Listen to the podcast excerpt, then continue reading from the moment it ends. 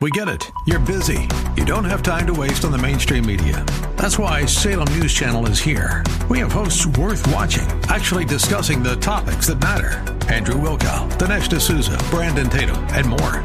Open debate and free speech you won't find anywhere else.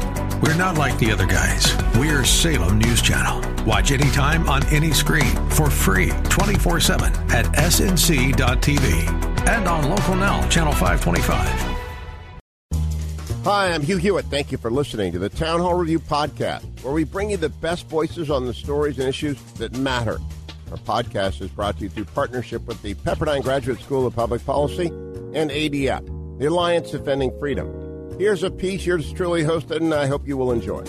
Uh, I am so pleased to welcome back to the Hugh Hewitt Show from the ReliefFactor.com West Coast studio, Bret Stephens of the New York Times, where he's an op-ed columnist. Bret, I looked for you in Aspen. I did not see you at the Aspen Security Forum. Did you skip it this year?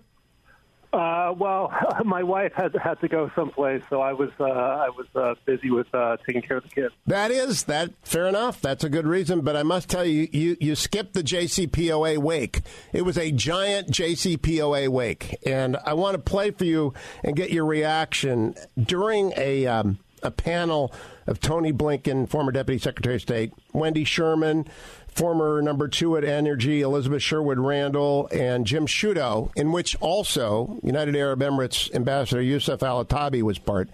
Uh, it was all about how John Kerry was empowered to deal directly with the Iranians and how he got our people home when they were seized. The Navy people were seized. They went on at great length about he had his phone number, his email address. He was able to get the Americans released.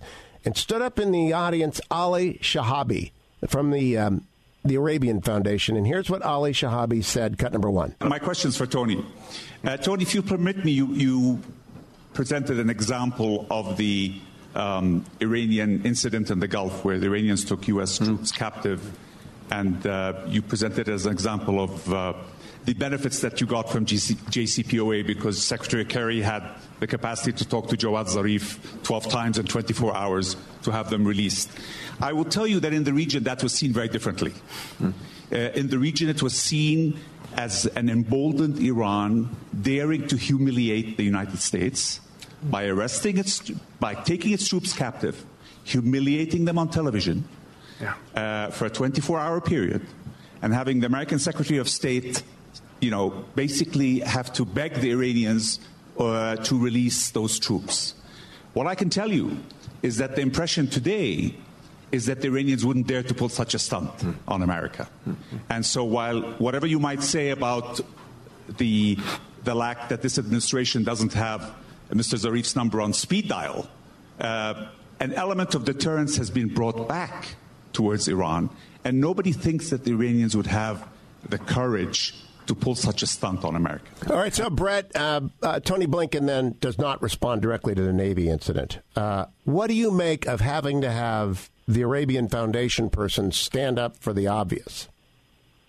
Well, I mean, I'm, I'm not entirely uh, surprised, and I, I would assume, even though I wasn't there, that uh, Youssef, uh, the, um, the UAE ambassador, uh, um, also made the case against um, the JCP uh, OA. Very eloquent, very eloquently. Yeah. The, quest, the, the, point that Ali made is, is unimpeachable, and the Wall Street Journal reported on its front page about six or eight months ago that uh, Iranian harassment of American ships has also more or less uh, come to an end. You notice that even as the United States has withdrawn from uh, the JCPOA, that the Iranians uh, are still um, at least claiming to honor its terms, at least uh, visibly honor its terms.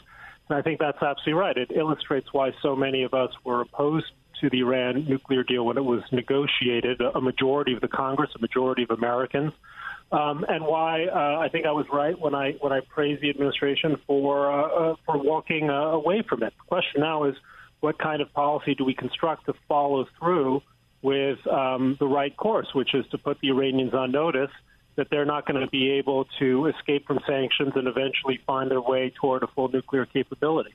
Uh, that is exactly the question that Mike Pompeo addressed last night at length. I'm playing most of his speech in the last hour. I'll continue to play it here.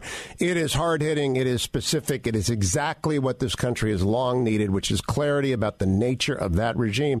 Tom Cotton remarked on Twitter this weekend, Bret, that no one seems to be noticing that we've arrested an Iranian diplomat, the West has, the Austrian officials, who was plotting to blow up Rudy Giuliani, Newt Gingrich, and dissidents in France. Another Quds Force operation, and that it's just generally passed without notice. NBC News, for which we both work, reported on Friday that the Iranians have a massive cyber assault planned on the United States, and they have been busy doing to us what we did to their nuclear program, planning cyber hostilities, but not at a nuclear program, at critical infrastructure.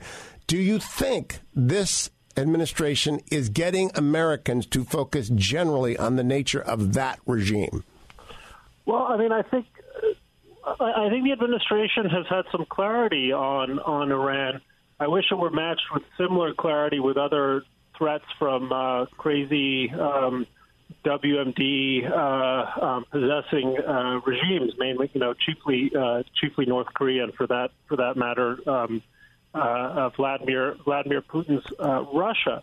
You know, we there needs to be more needs to be done, Hugh, to counter the idea that under the JCPOA everything was working uh, just fine. Because one of one of the findings that we we uncovered, speaking of, of news revelations of the last few days, through that is extraordinary Israeli heist of the Iranian documentation of, of their nuclear program is that Iran entered the JCPOA with a lie. They lied uh, that they had fully declared their past, the so-called past military dimensions or possible military dimensions of their past nuclear work.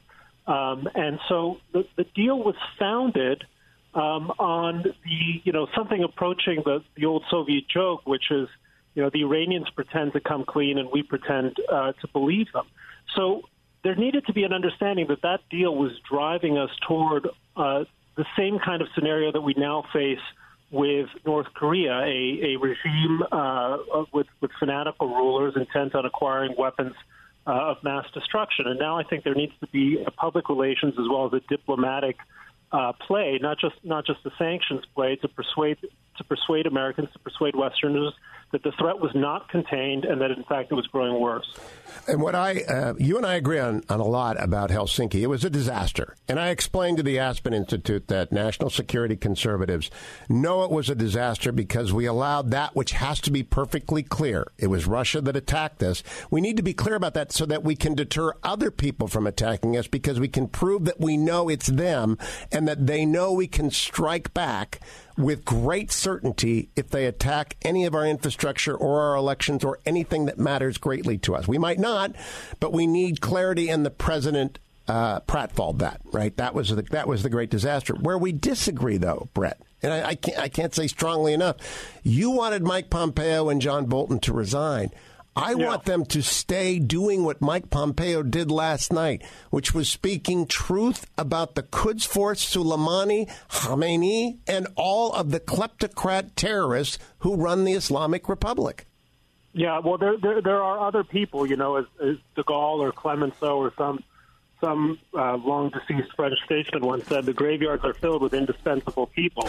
um, and, uh, uh, you know, Mike Pompeo, I, I interviewed him in Aspen, Hugh, uh, a year earlier, where he was pretty darn clear about the Russia threat, just as he was pretty darn clear about seeking regime change in North Korea.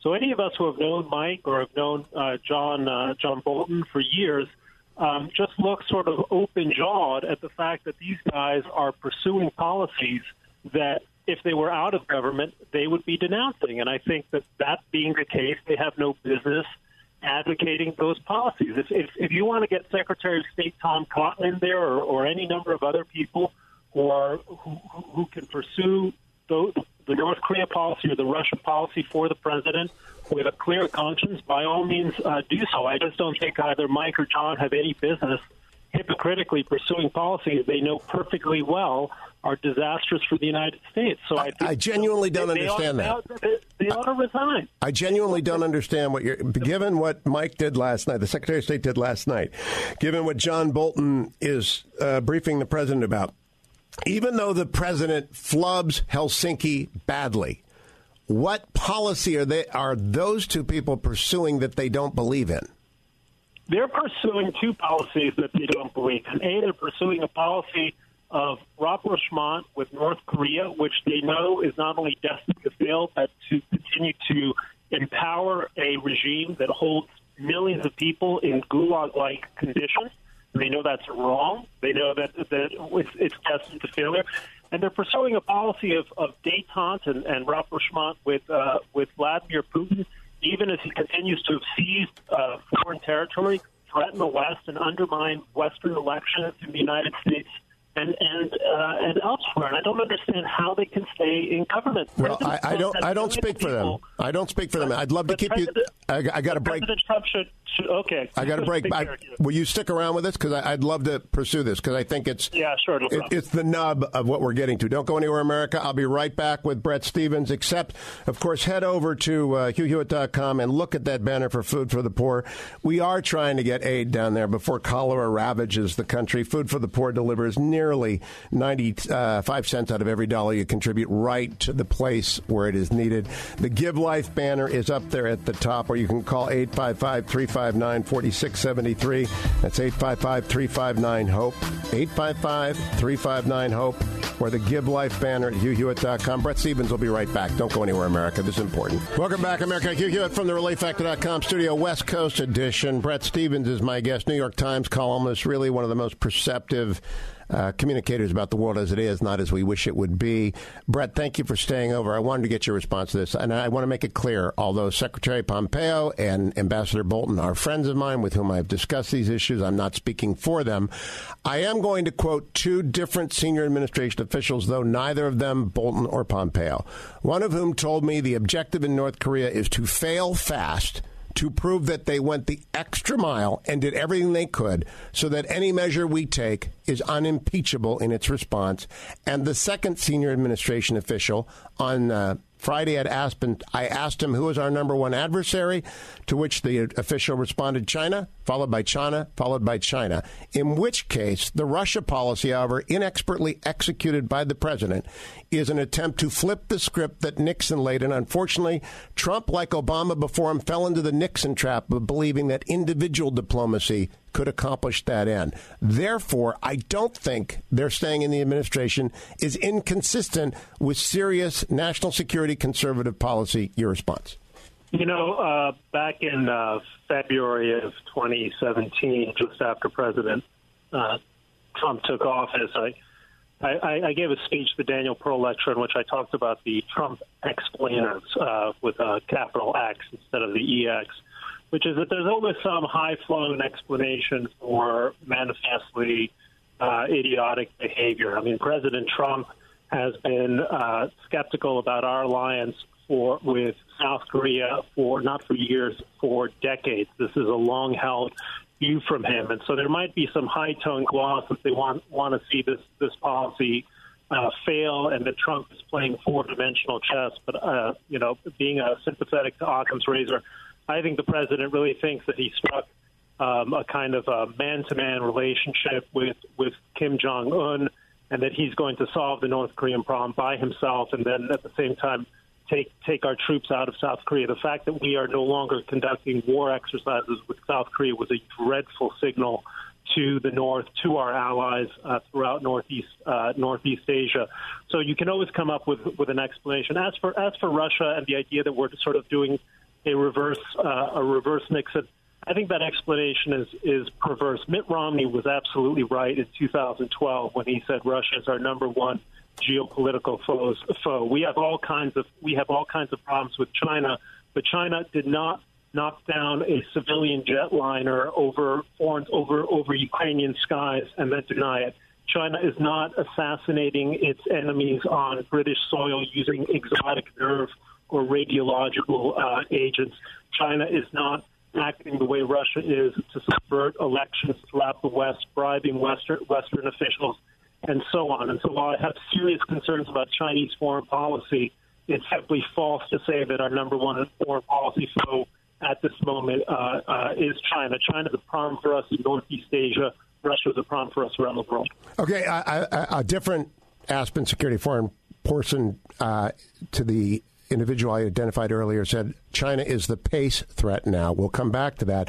But we lost the thread, Bret, and I want to give you the last word on that. The thread was you asserted that Pompeo and Bolton should resign because they manifestly do not believe in the policies of North Korea and Russia. My response was, in fact, they do, and those policies are exactly as I laid them out, that the president may be uh, completely incapable of communicating them, but they are not only persuasive, they are necessary if, in fact, you believe, as I do, that Russia is a 144 million people in a demographically failed state with no economic power that we could use, but that China is 1.4 billion that is going to be the GDP arriving. They're putting two ships in the water every single month, and they will surpass our navy and our military power within 25 years. Last word. I'm just saying, Pompeo and Bolton don't have to resign for the reason you say, because there is a look, counter to look, that. Look, if if if if Obama were conducting this exact same foreign policy, you and I know we'd both be denouncing it. So let's be consistent. And if GDP is the sole measure of a threat, then we should stop worrying about Iran. Its intention uh, as much as anything else that, that, that ought to concern us, which is why Russia, with its world's largest nuclear arsenal, is so problematic despite its economic problems. Thanks for listening to the Town Hall Review. I want to talk to you for a moment about a group I've done work with for years, ADF, the Alliance Defending Freedom. If You've seen how your freedom is under attack? Go to townhallreview.com to find out how you can join Alliance Defending Freedom to help ensure the opponents of freedom don't dictate your future. That's townhallreview.com. If you enjoy your podcast, take a moment, tell a friend to subscribe today.